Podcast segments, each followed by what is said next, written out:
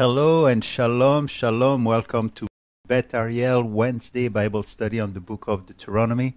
You probably noticed in the title that today's study is on Deuteronomy chapters 21 to 26, but this does not mean we will cover these six great and massive chapters, but we will navigate through them and follow some themes which together will show us the humane and really caring side of the Mosaic Law.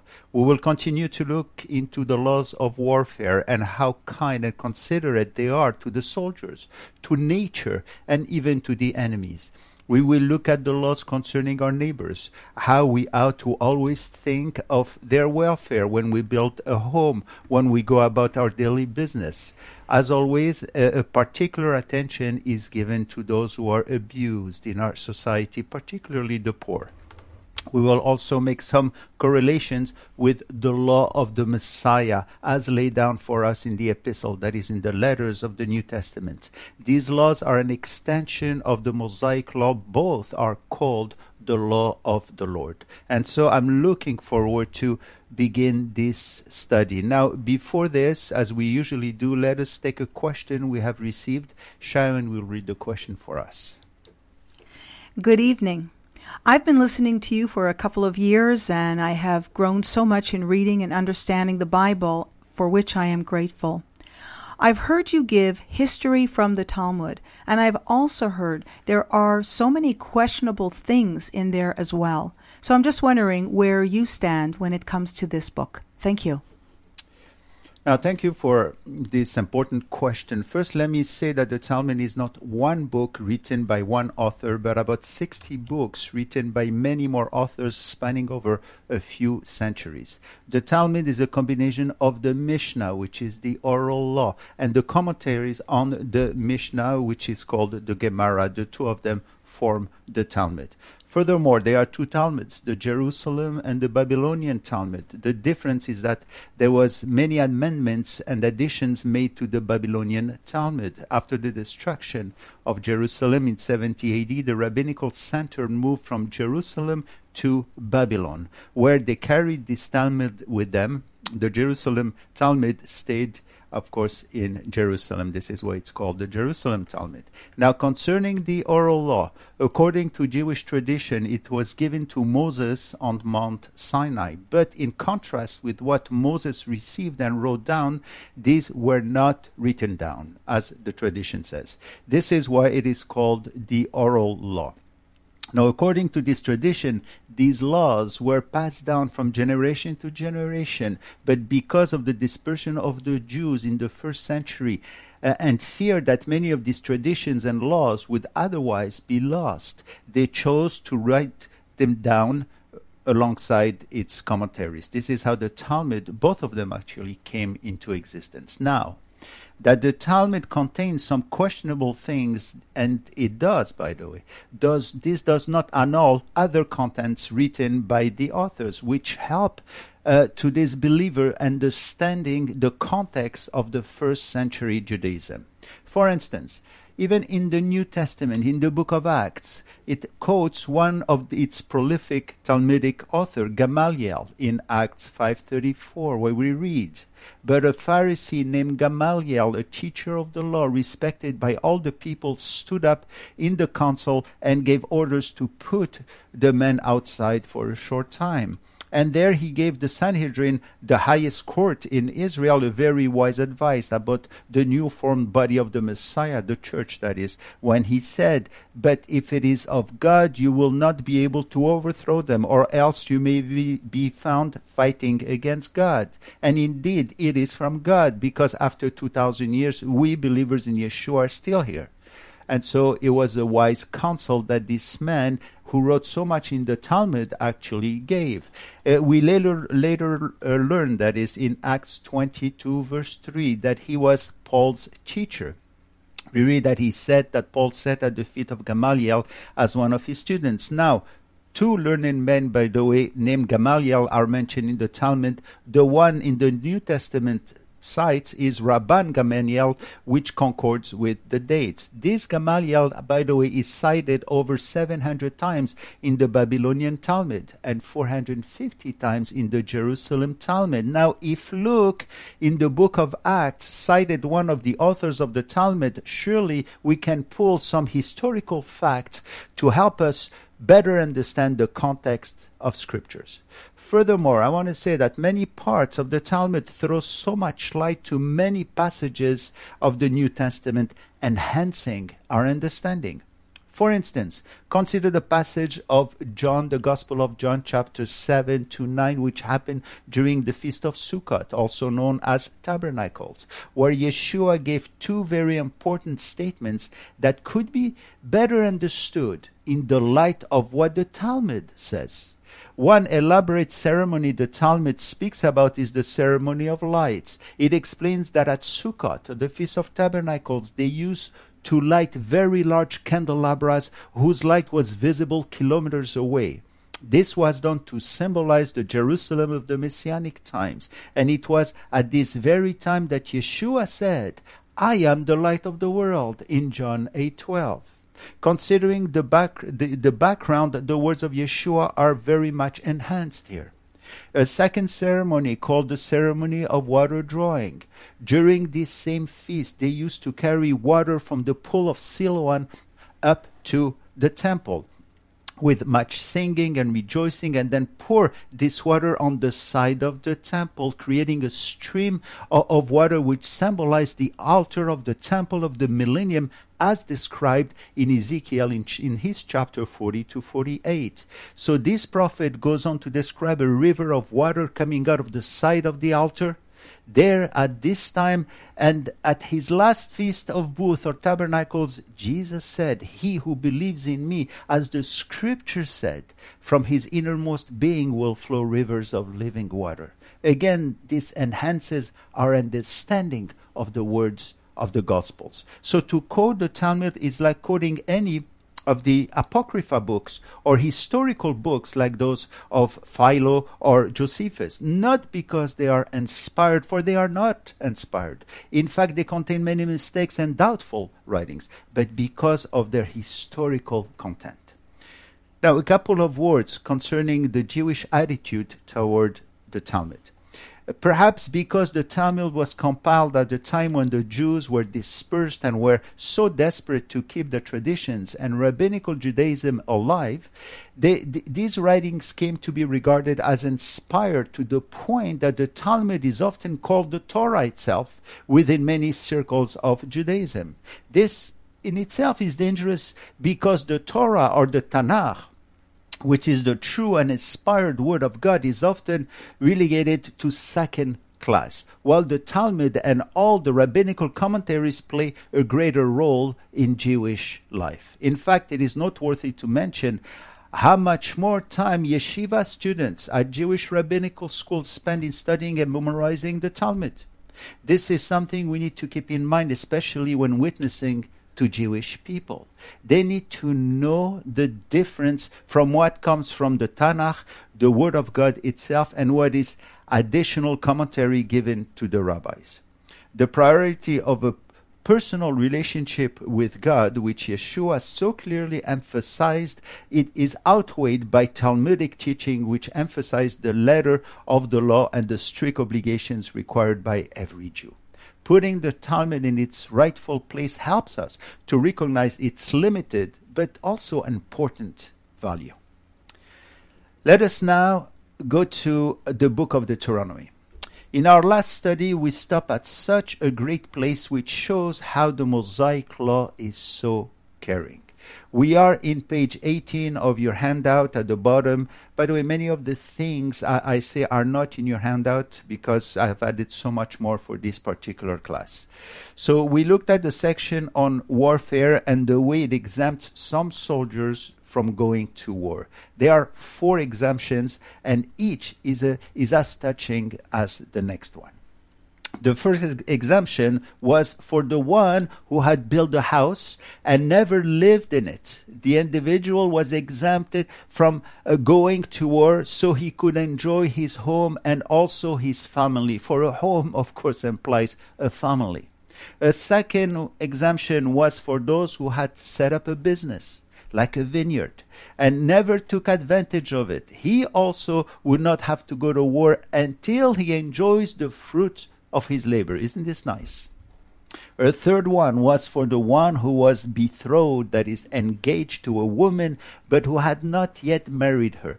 He was forbidden to go to war. It would perhaps be too, too hard for his fiancée to handle.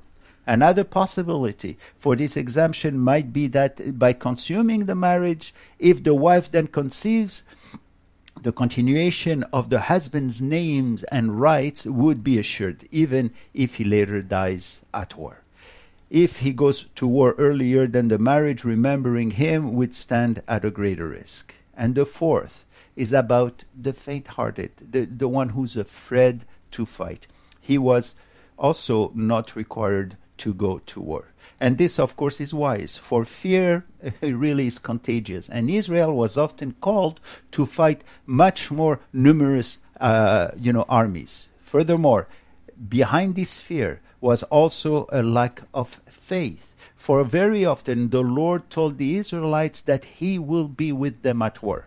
Fear then would be a sign of unbelief, and it would, of course, affect others. So, in all these exam- exemptions, one thing which these laws demanded was a total commitment for every soldier. If one of them thought of his fiancée or the business he just built as a priority, or if he was afraid, he would have more chances to fall in battle. And he would surely also negatively influence the other soldiers. In that case, he would be better if he stayed home there's a great similarity, by the way, with the work of the Lord that He has given to His workers to do even today. We often, uh, by the way, are seen as soldiers. The book of Ephesians speaks of putting on the armor of God. But the success of any ministry depends on the level of our commitment, uh, of, uh, that is, of, of our level of involvement. One cannot be divided between the things of this world and the work of God. Another important point in ministry is the unified attitude in fellowship we must have. Just like the soldiers, eh, the soldier that is can negative, negatively influence the productivity of the other soldiers, ministry works in the same way. Maybe this is one main reason why many do not take the step forward in working for God. It requires actually full commitment. And so the soldiers who had to build a house or open a business or was engaged or was afraid did not have to enter the battlefield. And within this law of warfare, there's another beautiful one given to protect the prisoners and the soldiers. In Deuteronomy chapter 21, we're given an interesting story filled with great concepts. It is the case of a woman taken captive. And it so happens that one soldier really liked her, and he falls in love with her, and so he decides to bring her home to his parents, for obviously uh, he is not married. And here the law regulates the captivity in a very human way.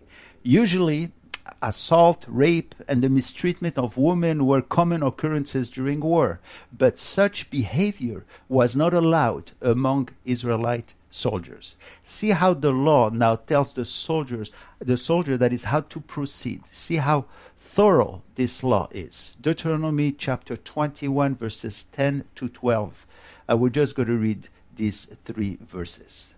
When you go out to war against your enemies, and the Lord your God delivers them into your hand, and you take them captive, and you see among the captives a beautiful woman, and desire her, and would take her for your wife, then you shall bring her home to your house, and she shall shave her head and trim her nails.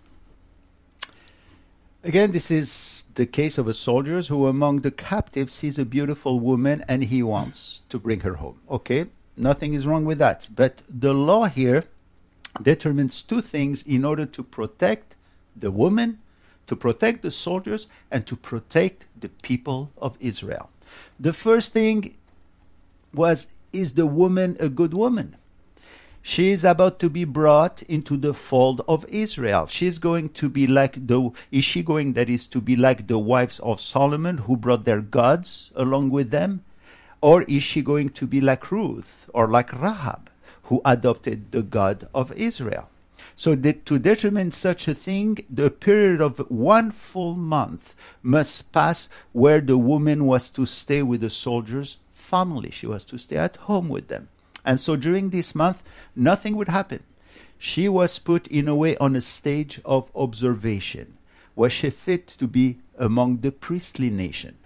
Second, while she was at home of the soldier's family, another thing was to be determined.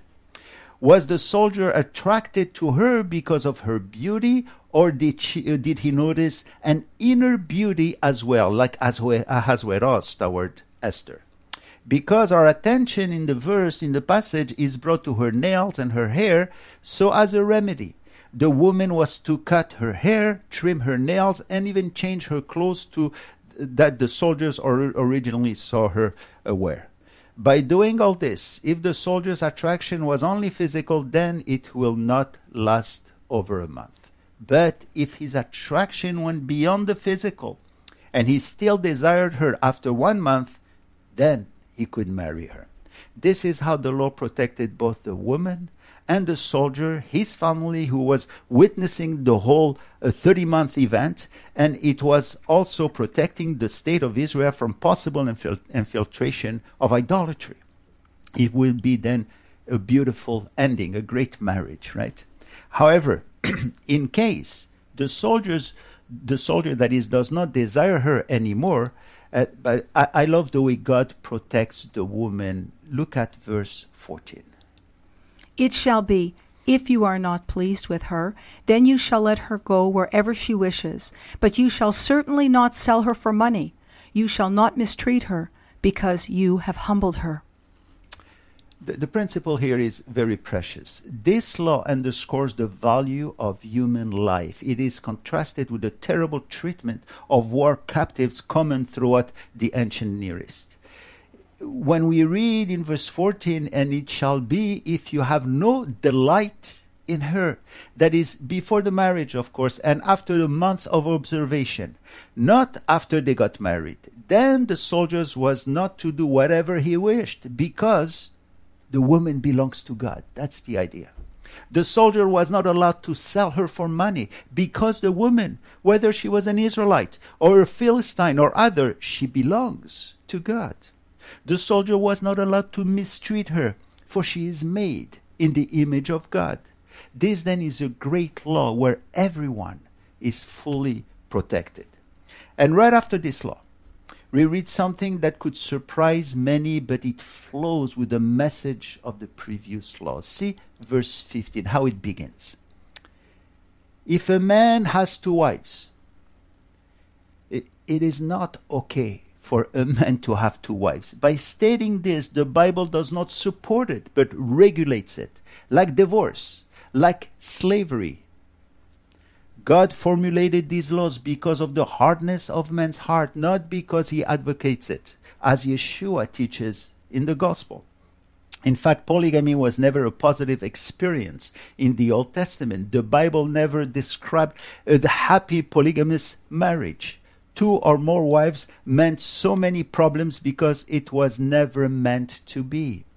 Abraham, he had Hagar as a second wife, but it was out of his lack of faith. First, he went down to Gerar when he was supposed to stay in Israel. Second, he lied about his wife. He said that he was his sister. And after this, Hagar's presence was always a thorn in the flesh for him and his descendants. And consider poor Jacob. He went for one wife, but he ended up with four wives because of his uncle's Laban's treachery and Leah's and Rachel's jealousy. And also because of what he has done himself in lying to his father Isaac. The point is that when God created the marriage because it is God who created the marriage. He said in Genesis 2:24, For this reason, a man shall leave his, ma- his father and his mother, and be joined to his wife, and they shall become one, echad flesh. One flesh, one echad, as the triunity of God is. Any addition to this oneness is a monstrosity.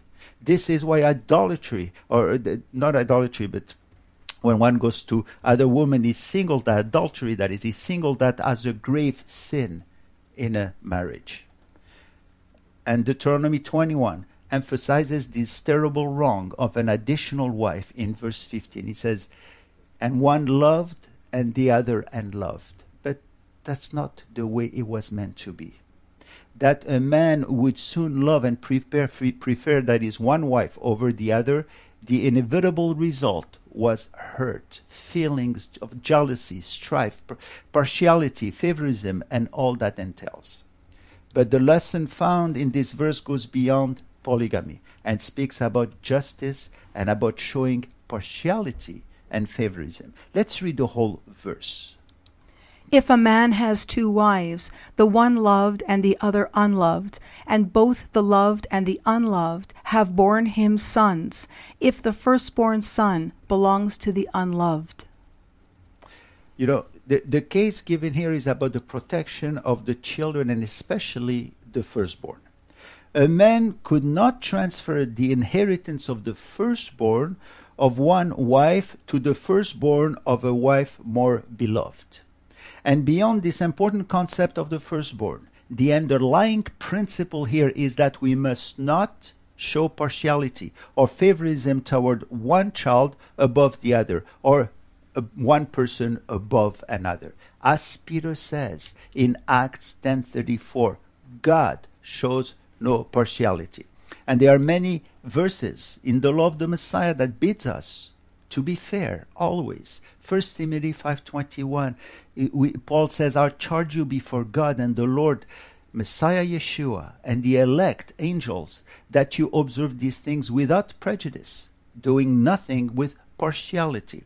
Our mandate is to love one another without partiality and also our children without partiality and give the firstborn what belongs to the firstborn. Here then is another great law of love which again regulates man's tendencies and lay out for us important principles. As we now move further into chapter 22 up to chapter 26, we're going to look at more of these laws which give man his dignity and so much respect. Some of other case laws we're about to see seem actually so exclusive and exceptional that they might at first appear so irrelevant to us. But a closer reading will show that they also carry a great weight of applicable truth. We remember that these laws are presented in the same way that the laws of the Messiah, the law of Christ in the New Testament, in a case law that is in case by case laws. And the beauty of presenting them this way is that each case is taken independently with respect to the circumstances because we are respectfully made in the image of God and even are called to participate in the thinking process of rendering true justice. The next section speaks of our relationship with our neighbors. What kind of neighbors are we? Uh, are, are we concerned or indifferent about the others? Are, are we of those who turn our head away when someone is in trouble? The law of God has so much to say about this matter. Let us begin by reading Deuteronomy 21, verses 1 to, uh, and 2, where we are taught how to be good neighbors and reflect the love of God to others. You shall not see your brother's ox or his sheep going astray, and hide yourself from them. You shall certainly bring them back to your brother. And if your brother is not near you, or if you do not know him, then you shall bring it to your own house, and it shall remain with you until your brother seeks it. Then you shall restore it to him. Now, most of us do not and will never own an ox or a donkey in our lifetime, but this, in these three verses are contained some eternal principles. To begin with, we are here in the lost and found section in the Bible. The first issue concerns the restoration of lost property. People are always misplacing or losing things purses, money, eyeglasses, pens, especially, and pencils. What if you found one of them? The question is is it yours? What the law says here is that if an item is ever found, it is to be returned to the rightful owner. What if you don't know him? What if you looked for him for many years and you still can't find him? It really doesn't matter, for the law says that a found item, item that is, never really belongs to the one who found them. This is where we read. It says, and it shall remain with you until your brother seeks it. For how long? It just doesn't say. What we can learn from this is that a found item should always be considered foreign property until restored, if ever. This holds true for today. But this translates to having and developing respect for the other's property. Respecting this law will help us not to transgress the eighth and the tenth commandment you shall not steal, you shall not covet. It teaches us to be content with what we have. This is like the case of giving to Caesar what belongs to Caesar, whoever this Caesar may be. Furthermore, in this law, will bring us to really appreciate and take care of the things we own. However, there's a beautiful twist to this law. There's a provision within this law where the person who found something was given permission to keep it. See how nice this is. Let's go to Deuteronomy 24 19. We will close with this. When you reap your harvest in your field and forget a sheath in the field, you shall not go back to get it. It shall be for the stranger, the fatherless, and the widow, that the Lord your God may bless you in all the work of your hands. This, I want to tell you, I find extraordinary. Moses says, if you forget a sheaf, don't go back to get it. It now belongs to the others. You mean that just because I forgot it, I lose it? That's not fair, is it? What then can we learn from this? In reality, a sheaf is a very big thing to forget. And if you forgot it, it is probably because you are already quite full and satisfied. So it doesn't mean as much to you as it would mean to others. And so the law says if somebody finds it, and probably a poor man, it is his. In fact, the, the, the, Hebrew word for forget also means to ignore or to cease to care. This must very well indicate that the person was too busy gathering all the blessings and, and, and that thing he forgot was something that he didn't really need. The principle, the principle is in Exodus 16, 18. When God first provided the manna, he ordered that everyone should take a definite amount uh, for each person. And the conclusion one was, he who gathered much had nothing left over, and he who gathered little had no lack every man had gathered according to each one's need. This is actually what's behind these laws. There are so many more that we'll look together next time we meet. Be blessed. Hallelujah, Adonai, kol goyim.